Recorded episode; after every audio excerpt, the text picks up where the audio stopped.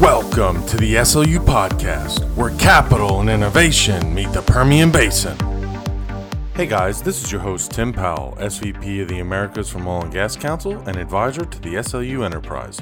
Today we are joined by Eric Unverzagt, Director of Land Matters at the S L U Enterprise. During the episode, Eric discusses the land-related aspects of the S L U Marketplace from both the working interest and minerals owners' perspective. Let's jump into the episode and hear more of what Eric has to say. Eric, good afternoon. Thanks for taking the time to do this. How are you? Good, good. How about yourself?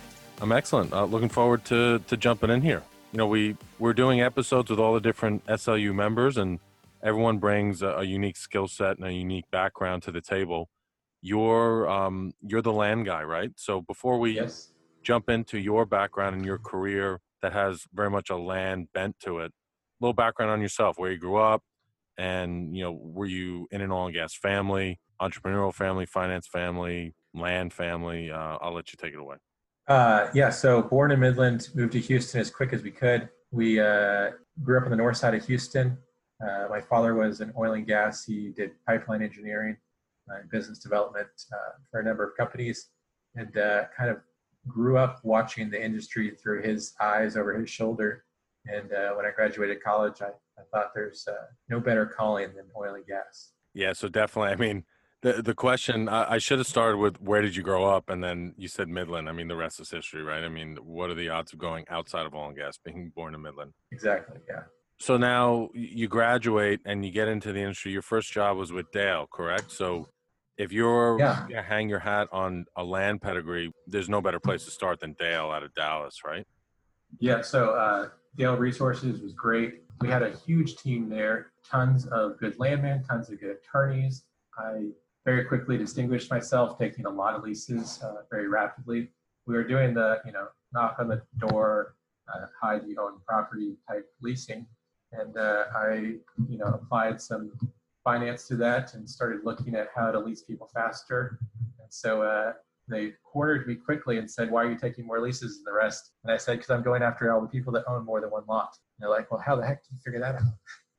so uh, it was early in the kind of race. And so it was a great place to get in, uh, learn about leasing, uh, learn about you know, basic oil and gas. Kind of as a lease hound, you only get so much exposure, but it was really a great place to start.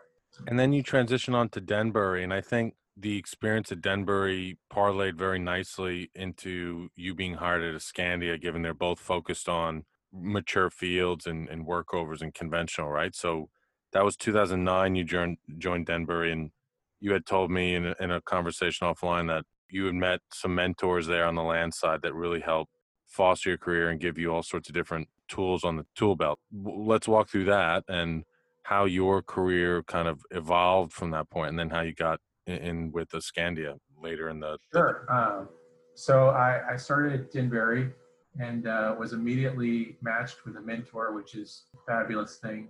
He was seventy-five years old. He ran three, four miles a day, and he just uh, took me beside him in all the interesting meetings and stuff going on. And I did all the research and basically did a lot of the back office as I started to move towards the front office of negotiations, meeting with uh, different bodies and different groups, everything from river commissioners to governors and senators uh, came through our offices, and all the things that are required Uh, as you develop massive oil fields, uh, I got exposure to in this very interesting way where uh, I was the longest running team member in most of the teams that I was on uh, at Denbury, and really had a lot of the, uh, what had happened history uh, behind me going into those situations. And so although uh, not always the lead manager on each team, always looked to, to provide that reference of what can we do, uh, how can we do it, and then getting to go and dive into the research of how things progress as far as uh, you know, deploying billions and billions of dollars in tertiary oil recovery operations. And it really flew nicely because it went from being a green operator who is focused on reducing carbon emissions, carbon capture. They just released some statements about that uh, here this week, to a company, uh, Scandia, that was also focused on uh, being environmentally friendly, and had a charge to really take that to the next level. And so it flowed nicely uh, in my experience, both doing things the right way and then also you know, providing that experience to Scandia, where uh, developing larger projects, and how to uh, work in the complex arena that is the Delaware. Yeah, and, and so you're you joined Scandia in two thousand seventeen, and you know, the, just as a background for everyone listening, so Scandia Energy Operating, they raise money through a separate entity called T O P L C from European pension money, and then the Scandia Energy Operating Company is, is more the operations vehicle that manages the assets on behalf of T O P L C. The the core focus of uh, the operating company was to use an I P on a basket of E O R technologies and then find old fields in the Permian and, and bring the production up, turn shut-in wells online, and, and you were out scouting opportunities to, to kind of basically take those assets off of the, the balance sheet for companies, in, in many cases, a liability for companies, right? And yeah. Talk to me about the, the deal with Noble Energy and the dynamics of that, and, and then kind of that really birthing the, the S L U concept on the back of it, because yourself, Michael, Stefan, Mark, from different perspectives saw opportunity, and when your minds joined together, you said there's something that's missing here. There's an inefficiency in the market. We have an idea to to solve that. So why don't you take it from your perspective, identifying the opportunity, executing it with Noble, and then what, what was born after that? Sure. So uh, Noble was going through and uh, rationalizing their acreage in Ward County, and they eventually sold their unconventional acreage to Callan and did a couple of deals with Exxon. But throughout the whole process, a list of wells uh, became evident that we're not holding acreage that Noble could control, uh, or were just in a way not attractive for Noble to continue operating uh, because they're high overhead and everything that large companies push down uh, onto the G and A of each well. So this list of eighty-ish wells emerged, this mixed bag of wells with uh, differing opportunities at each, uh, but it was holding acreage for uh, Exxon, uh, Callan, a number of other players, and Noble felt the obligation, and in some cases actually did have an obligation, to hold this acreage together until unconventional wells could be drilled.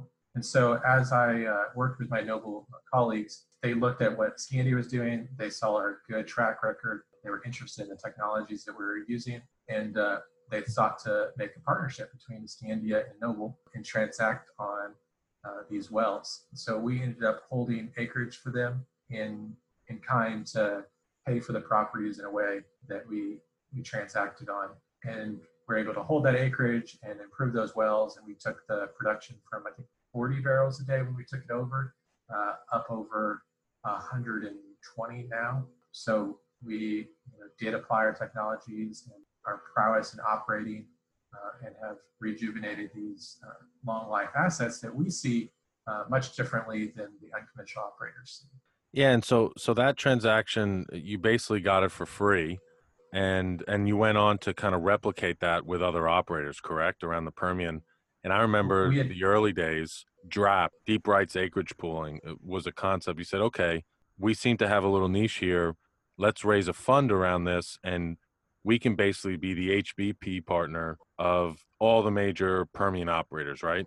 And then that was, that kind of opened the door for what ultimately has become uh, the S L U enterprise. So why don't you talk about some of the other things you've done and the other relationships with the, op- the other operators, and then how that idea kind of manifests itself, and we can kind of transition to that dinner at Mastro's with, with you and Michael and, um, and Stefan, right? And and how you really start to hash out what is today the S L U. Yeah, so uh, we approached all of the operators that we hold deep rights for and said, hey, you know, we, we're holding these deep rights. We realize that maybe you're not developing them today. We'd like to continue holding these deep rights, but also add on our portfolio the kind of delinquent wells that you see around the Permian that don't really get the funding or the attention uh, that we think they deserve. So we talked to a number of other people throughout that process, and uh, there was a mixed bag of uh, different feelings about having someone else kind of hold control over acreage that you eventually want to drill. But as those conversations were happening, it became very evident that people were not picking up on the optionality of developing acreage now versus the ability to develop it later uh, that we saw. And so it's not that we've abandoned that business line, but we've switched to our focus onto the S L U, which came about uh, at a dinner where you put a successful C E O uh, a very successful trader and a landman in a room and uh, start talking about the, uh, the ins and outs of the industry and how, because of the ability for operators to drill very predictable return wells in Delaware, uh, and effectively like storing oil, uh, but in the ground. So Michael went on to say, you know, I'd love to be able to trade these options. I'd love to be able to do this and do that. Uh, let's start talking through what are the mechanics that are preventing. Um, and as a landman, you know, it's a short list. It's uh, it's this J O A. You've got to have something that people know what they're showing up to play in. You can't have varying J O As. Traders don't want unexpected capital calls. They also don't want unknown interest. So when they show up and look at a section, they want to understand what they own. Uh, so that takes the idea of non-consent side of saying, we want all the owners to own all the same interest in all of this group of wells, all of this development. And so we start working through it at dinner and the months after that. And it just, it comes together in a way where Michael sees that traders want to trade this. The oil industry realizes that they need uh, a diversity of capital and market players on the investment side. And then you have all these operators that are sitting on all this inventory that's not on their balance sheet. I've gone around and around with different operators saying, show me this twenty thirty uh, production on your balance sheet. For the most part, it's just really not there. And you're not giving credit for all this great inventory that they've built. And so we went into it and really revolutionized the way that uh, you can look at your inventory on a longer term scale, and then put a price on it because of Michael's uh, you know, willingness to trade it. Once you know, something's in the market, it's uh, a known value. No, that's absolutely right. I mean, it, it's, uh, you know, when we spoke, you, you said the traditional methods for reserve evaluation, when you get beyond five years, it, especially in today's markets, uh, and if you're publicly traded on Wall Street, you, you're just really getting no value for this land, but it has inherent value at some level. And so the S L U will uh, enable you to have that option value in the future. And by enabling, uh, you know, it, creating a marketplace where it can be traded, there's incentives for brokers and, and traders to you know, short, go short and long and, and make money off of it um, with arbitrage opportunities. And it, it's just a way to, to unlock capital and create liquidity for something in today's normal standards um, is basically stuck, right? So I think it's really interesting. It's really innovative. Specifically from your perspective, what I'd love to do is get into the weeds a little bit on the land side. So in the other episodes, we get into structure, we get into the trading aspect, how, you know, the different types of investors will enter the S L U marketplace and what their appetite is and what their preferences are. On the land side, so when you speak to an E M P company about joining the S L U marketplace and contributing S L Us, I'm sure they have all sorts of questions about what happens to our existing uh, agreements and what does this mean from a land perspective? And can you get into the details on that and the conversations you've had and, and just spelling that out? Because we're going to have lots of, of fellow landmen and operators and C E Os of E and P companies in the Permian listening to this. So let's get in their shoes and let's kind of hold their hand along the way, if you don't mind. Sure. So uh, for the first part, to the landmen listening, you'll be very glad to know that this does not replace land work. Uh, we don't have some magic fix to uh, reading these long, laborious documents. It's legally, and it's complex to set these things up, and there's plenty of work both in uh, setting them up and maintaining them for uh, landmen.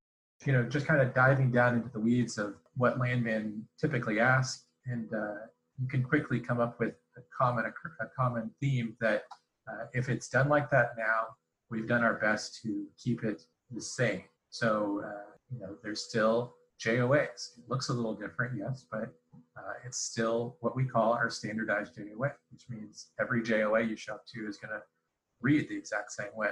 There's still, you know, all of the different steps you see along the path to develop wells. There's still title opinions rendered. There's still title ran. There's still Uh, division orders for royalty interest owners. There's still the need to disclose your A F Es. There's still ninety-nine percent of what makes landmen and oil companies tick still goes on through S L U, S L U environment overall. So the, the key things that I tell people that we pick up on is for the operators out there, Your non-ops will no longer have the ability to non-operate consent. For the investors, you know what your development plan is from the operator. So if you're mineral owner underneath an S L U, you now have a peek into what the uh, development plan will look like and when those wells are going to be drilled, and even uh, depending on your level of sophistication, what kind of returns those wells are expected to generate. So there is some difference here uh, just because of standardization, but really overall, it's a lot of cookie cutter of what we do today.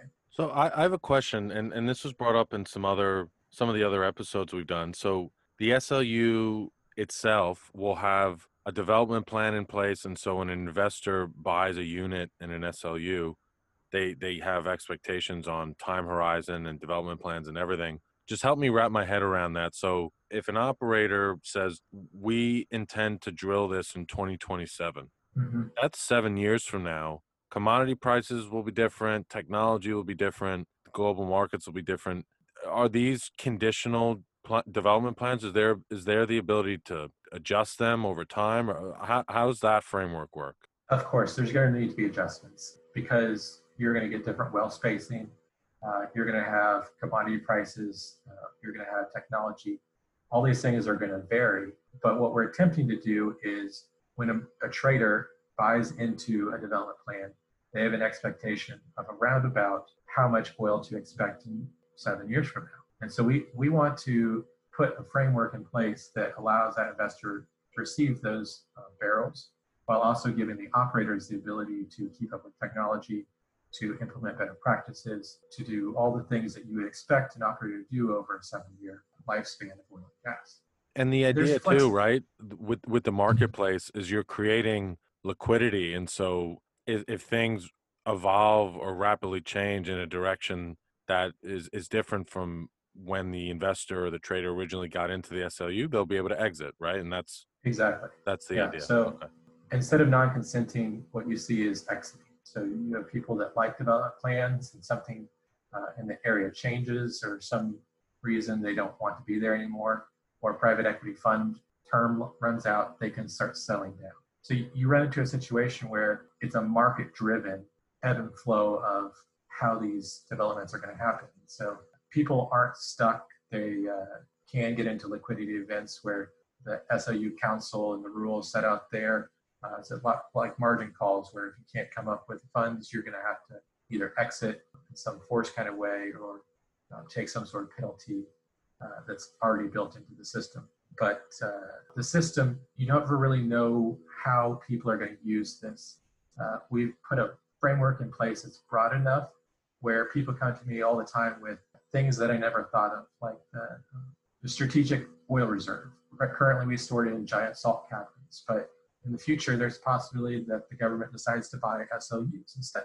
And so you start to get into all these areas that are not how you originally thought to design it, but hopefully in our designing of it, we were uh, thoughtful enough that we provided an environment where everyone's coming at this from their own angle and everyone can get what they're expecting out of it. Yeah, that, that's what Joe Koirser went into detail on in his episode. He, he just said, listen, this is something that will benefit everybody. You could be in growth mode. You can be in harvest mode. You could have all sorts of different structures as a company, but being a part of this collectively is, is you know, part of the, the entire Permian E and P space is, is a net benefit regardless of how you look at it. So, you know, on the back of your comments there, you set up the framework and you let the companies freely operate within it, um, good things will happen, right? Because innovation will take over. Especially for the, these companies that are the early joiners, they're getting a real opportunity here to come in and shape the world that they hopefully live in for years to come. So uh, it's really important to stay in tune and stay involved in this if you see the merit and if you, you know, are looking for alternative capital sources, which I know a lot of E and P companies currently are. So so another question, and I imagine this is something that you work very closely w- with Joe and Adam on. So you go and you meet with an E and P operator in the Permian, and you're speaking with them about the concept, and they say, okay, this is interesting. We might want to participate. Then what's the next step? You know, what is an S L U? Can you get into the, the weeds on that from a land perspective? I mean, if if I'm a company and I own fifty thousand acres in the Delaware Basin, well, how do you now translate? How many S L Us is that? What, can, can you just explain all that and identifying yeah. them in your portfolio, right? Yeah. So uh, generally what happens, and what's happened with most, is we've taken a couple sections and started walking through people uh, their own inventory of what S L U would look like in a small subset of their acreage.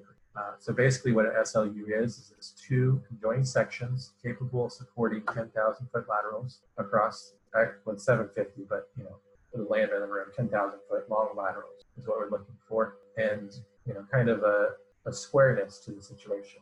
So if you have a bunch of river sections, you're probably not going to make those the most appealing, cons consistent S L Us. It's not impossible. It's still definitely possible within the framework, uh, but they're not uh, what we call the standard S L U. So uh, what happens is those two sections are then rated by Ryder Scott.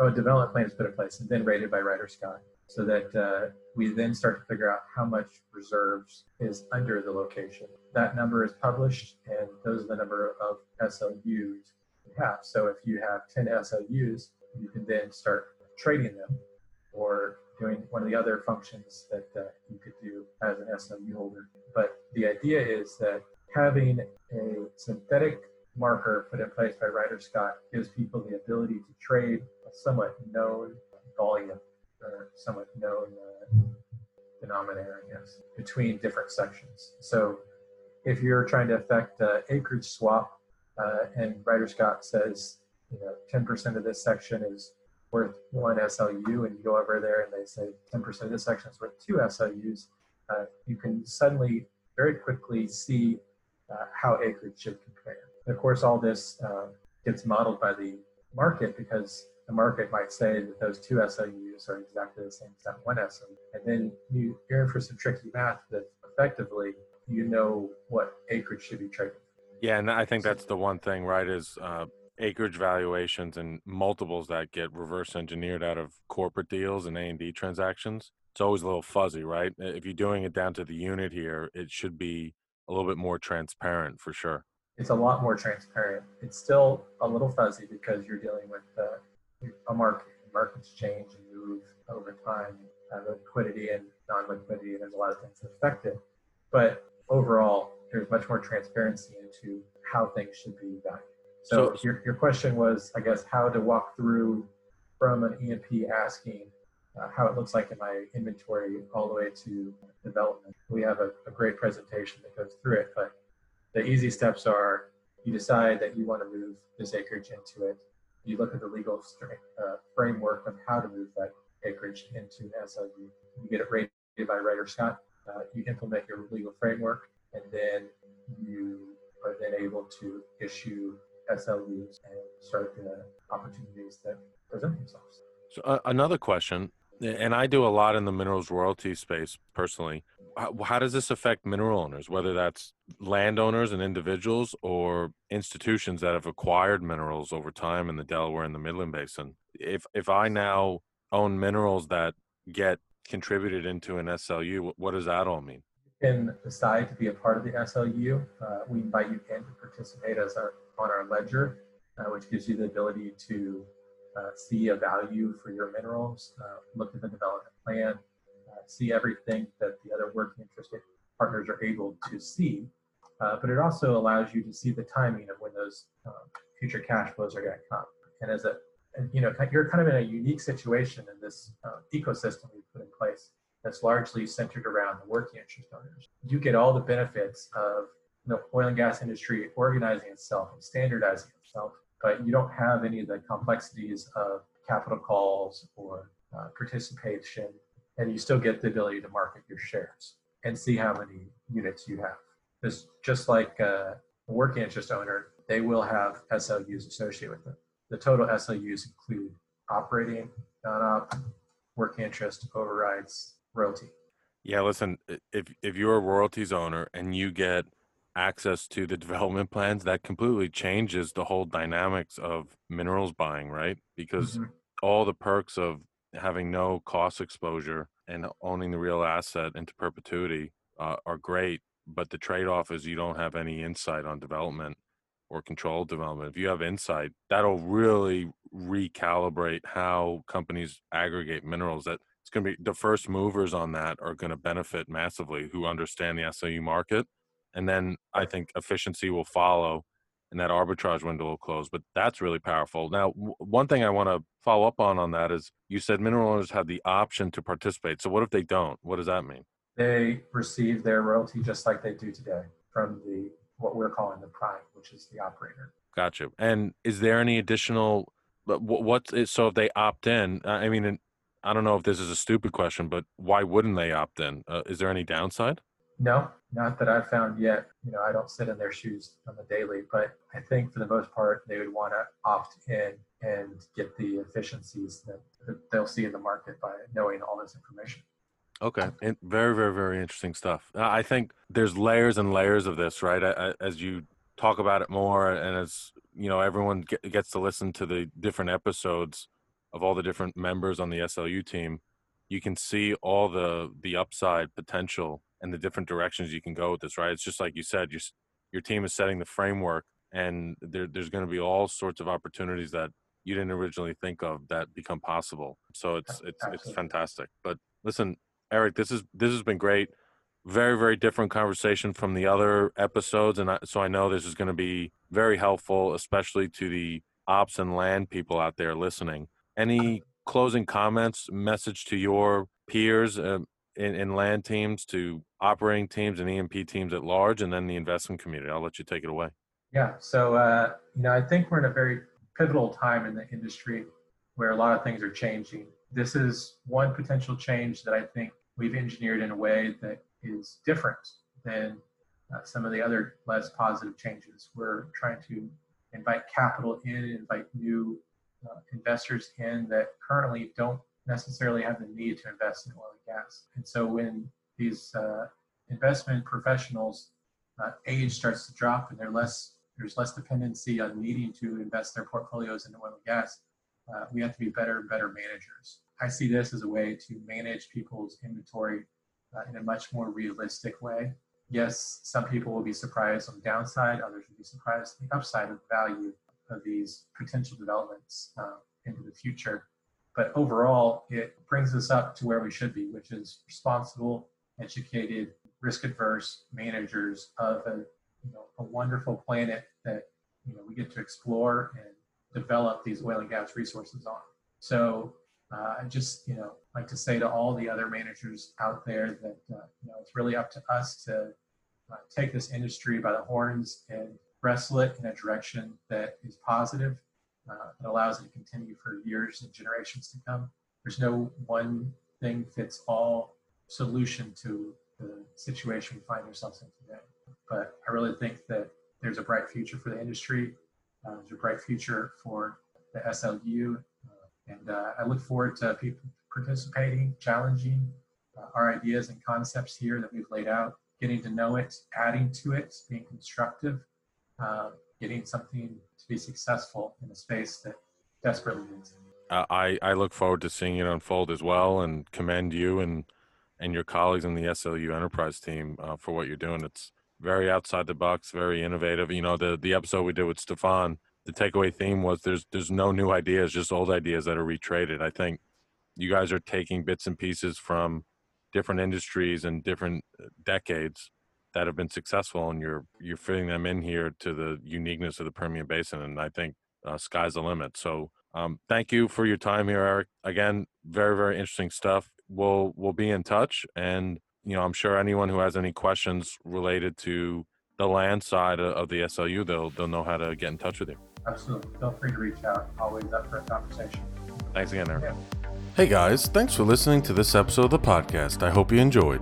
The S L U Enterprise is striving to standardize, commoditize, and monetize oil and gas reserves in the Permian Basin. If you're interested in learning more about how your team can participate in the S L U Marketplace, then please email Joe Quoyeser, S V P of E and P Industry Affairs at jquoyeser at s l u enterprise dot com. Thanks and see you next time.